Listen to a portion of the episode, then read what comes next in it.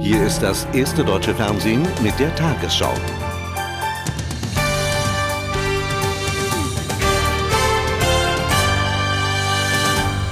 Guten Abend, meine Damen und Herren. Die USA und Großbritannien wollen dem Irak eine letzte Frist zur vollständigen Abrüstung bis zum 17. März geben. Der britische Außenminister Straw legte am Abend im UN-Sicherheitsrat einen entsprechend geänderten Resolutionsentwurf vor. Zuvor hatten die Chefs der UN-Waffeninspektoren Blix und El-Baradei dem Irak eine zunehmende Bereitschaft zur Zusammenarbeit bescheinigt. Bei der Raketenzerstörung etwa gebe es substanzielle Fortschritte. Auch seien bisher keine Hinweise auf eine unterirdische Produktion chemischer und biologischer Waffen gefunden worden. Es gebe allerdings auch noch offene Fragen. Den Amerikanern wird nicht gefallen haben, was UN-Chefinspektor Hans Blix heute im Weltsicherheitsrat zu sagen hatte. Er bescheinigte dem Irak eine bessere Zusammenarbeit und stellte fest, dass viele der übermittelten Geheimdienstinformationen der Amerikaner sich schlichtweg als unzutreffend herausgestellt hätten. Und er will mehr Zeit. Es braucht Zeit, alle Örtlichkeiten und Gegenstände zu untersuchen, Dokumente zu analysieren, wichtige Leute zu befragen und daraus konkrete Schlüsse zu ziehen. Ich brauche nicht Jahre, aber auch nicht Wochen, ich brauche Monate. Niemand will, dass die Inspektionen unendlich lange andauern. Joschka Fischer, als Vizekanzler der Ranghöchste und damit mit erstem Rederecht ausgestattet, erwiderte altbekannte Positionen. Durch die deutliche Verbesserung der irakischen Kooperation müsse das Land eine Chance bekommen. Es ist ein wichtiger Fortschritt. Es zeigt, dass friedliche Entwaffnung möglich ist und dass es eine wirkliche Alternative zum Krieg gibt. Diese positive Entwicklung zeigt auch, dass der Zugang von Hans Blix dem Regime in Bagdad einen deutlichen Zeitrahmen vorzugeben, erfolgreich ist, das sollte auch bei den anderen ungelösten Problemen so angewandt werden. Colin Powell, den amerikanischen Außenminister, störte das alles wenig. Er sieht nach wie vor einen klaren Verstoß des Irak gegen die UN-Resolution 1441 und mangelnde Kooperation des Landes. Jetzt ist es Zeit für den Weltsicherheitsrat Saddam Hussein zu sagen, dass die Uhr nicht angehalten wurde durch seine Strategien und Tricks. Wir glauben, dass die von uns vorgelegte zweite Resolution durchaus angemessen ist. Kein Land hat heute seine Position verändert. Eine Mehrheit für eine Resolution haben die USA nach wie vor nicht. Das zähe Ringen hinter den Kulissen könnte nächste Woche entschieden werden. Zum letzten Stand der Aussprache im Sicherheitsrat jetzt direkt aus New York Gerald Bars. Die USA sind heute mehr isoliert als je zuvor, denn selbst der engste Verbündete Großbritannien rückt ein wenig von der gemeinsamen Position ab, will den Kompromissvorschlag machen, den Inspektoren noch etwas mehr Zeit zu geben. Aber das kurzfristige Ultimatum 17. März wird kategorisch von der Mehrheit des Sicherheitsrates bisher abgelehnt, insbesondere von Frankreich und Deutschland. Denn die Waffeninspektoren haben ja gerade dem Irak eine verbesserte Zusammenarbeit äh, testiert und Hans Blick selbst, der Chefinspekteur, hat um mehrere Monate mehr Zeit gebeten für die weiteren Kontrollen. Aber er hat den Amerikanern auch ein Angebot gemacht, eine neue Nagelprobe. Er will jetzt auch Wissenschaftler im, Irak außer Landes befragen, als ein Test für die Kooperationsbereitschaft Saddam Husseins. Ob dies aber Präsident Bush noch zulässt, das wird wahrscheinlich die nächste Woche zeigen. Zurück nach Hamburg. Vor der Sicherheitsratssitzung hatte US-Präsident Bush seine harte Haltung bekräftigt. Vor Journalisten in Washington sprach er von einer letzten Phase der Diplomatie.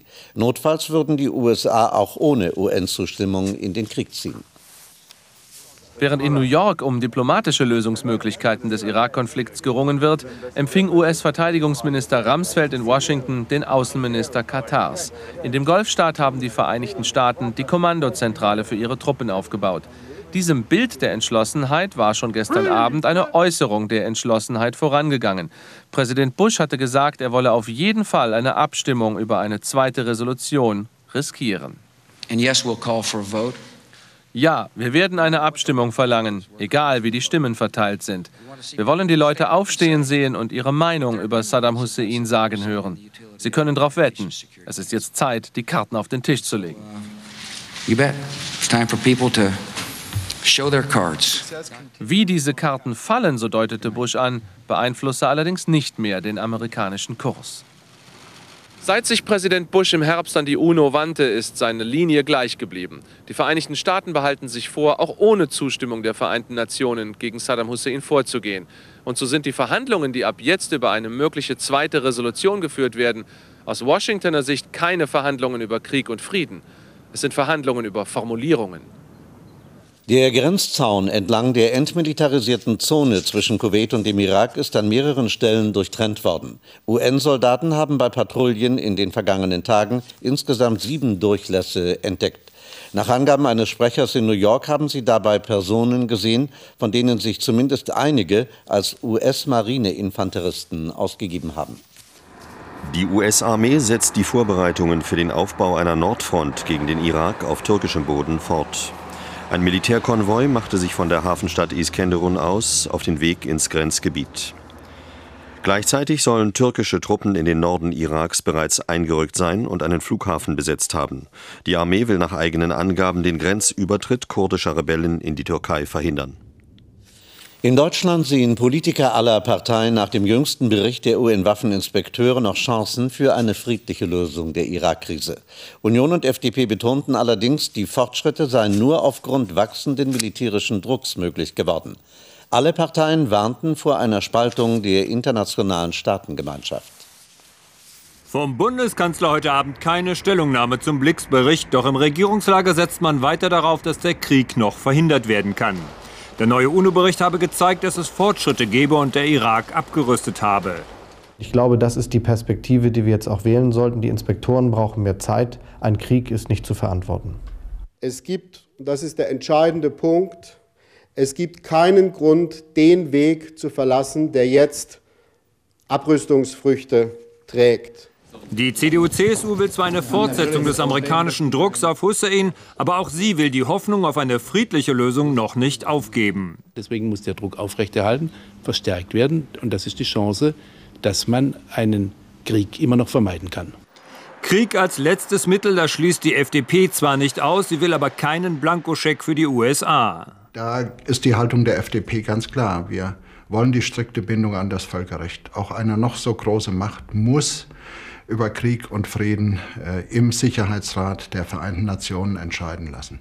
Druck der USA auch auf die Botschaft des Irak in Berlin. Von der Bundesregierung verlangen sie die Ausweisung irakischer Diplomaten, weil sie Spione seien. Bei dieser Entscheidung, so das Auswärtige Amt, müsse aber auch das Schicksal der deutschen Diplomaten in Bagdad bedacht werden. Während andere Staaten wegen der zunehmenden Kriegsgefahr bereits ihr Botschaftspersonal abziehen, gibt es solche Pläne für die deutsche Botschaft offiziell noch nicht. Ein weiteres Zeichen dafür, dass die Bundesregierung zumindest nach außen an einem friedlichen Ausgang festhält. Im Südwesten Afghanistans ist es offensichtlich zu einer Antiterroraktion gekommen. Amerikanische und pakistanische Soldaten sollen dabei mehrere mutmaßliche Al-Qaida-Mitglieder gefasst haben. In pakistanischen Quellen hieß es am Nachmittag, dass auch zwei Söhne von Terroristenchef Osama bin Laden festgenommen worden seien. Regierungsvertreter in Washington und Islamabad bezweifelten entsprechende Meldungen. Den Streit um das nordkoreanische Atomprogramm will US-Präsident Bush nur zusammen mit anderen Ländern lösen. Multilateraler Druck sei der beste Weg, Pyongyang zur Aufgabe des Programms zu bewegen, betonte er erneut. Nordkorea fordert hingegen direkte Gespräche mit den USA und unterstellt der US-Regierung, einen Militärschlag gegen seine Nuklearanlagen zu planen. Die Spannungen zwischen den USA und Nordkorea haben in den vergangenen Monaten stark zugenommen, nachdem Pyongyang ein geheimes Atomprogramm zugegeben hatte. Der Irak-Konflikt und die schwache Konjunktur überschatten auch das Geschäft der Reisebranche. Von der tiefsten Krise sprachen die Veranstalter zum Auftakt der internationalen Tourismusbörse in Berlin. Nach geringeren Umsätzen 2002 verzeichneten die Reiseanbieter zu Jahresbeginn noch weniger Buchungen. Ein Messerundgang geht in die Beine, buchstäblich. Wirtschaftsminister Clement hier am ITB-Stand der Ukraine wünscht sich mehr Lebendigkeit auch für die krisengeschüttelte Tourismusbranche. Über die lähmende Konjunktur Flaute und vor allem über die Kriegsangst will er mit den Reiseveranstaltern reden. Die sind längst vorbereitet. Alle Großveranstalter verfügen über eigene Krisenstäbe. Für jedes Land, wo eine nennenswerte Zahl Urlauber hinfährt, gibt es Evakuierungspläne. Darüber hinaus haben sich die Veranstalter am westlichen Mittelmeer sowie auf den Kanarischen Inseln Bettenkapazitäten gesichert. Das heißt, es wäre sehr schnell möglich, Urlaubern andere Ziele anzubieten. Besonders von der Krise betroffen die Länder der Golfregion. Auch in der Türkei, dem Boomland der vergangenen Jahre, bleiben im März und April viele Betten frei. Seit etwa zwei Wochen stellen wir fest, dass verhaltener gebucht wird, vor allem für die zeitnahen Termine. Es scheint insgesamt so zu sein, dass unsere Kunden um einen möglichen Irak-Konflikt herum buchen. In der Herbstsaison liegt der sonnige Süden wieder hoch im Kurs. Hundertprozentige Sicherheit aber gibt es nicht. Die Tatsache, dass man heutzutage auch als ganz normaler Tourist in Anführungsstrichen Opfer eines Terroranschlages werden kann, so muss man formulieren, gehört ganz offensichtlich mittlerweile zum allgemeinen Lebensrisiko. Viele Deutsche gehen deshalb auch im Urlaub möglichst auf Nummer sicher. Rund ein Drittel verbringt die schönste Zeit des Jahres hierzulande. Im Tarifkonflikt bei der Deutschen Bahn ist noch keine Einigung in Sicht. Das Unternehmen und die Gewerkschaften Transnet und GdBA vereinbarten aber, die Verhandlungen in der kommenden Woche fortzusetzen. Beide Seiten sprachen von konstruktiven Gesprächen und einer Annäherung. Die Gewerkschaften forderten die Bahn zugleich auf, ihr jüngstes Angebot nachzubessern.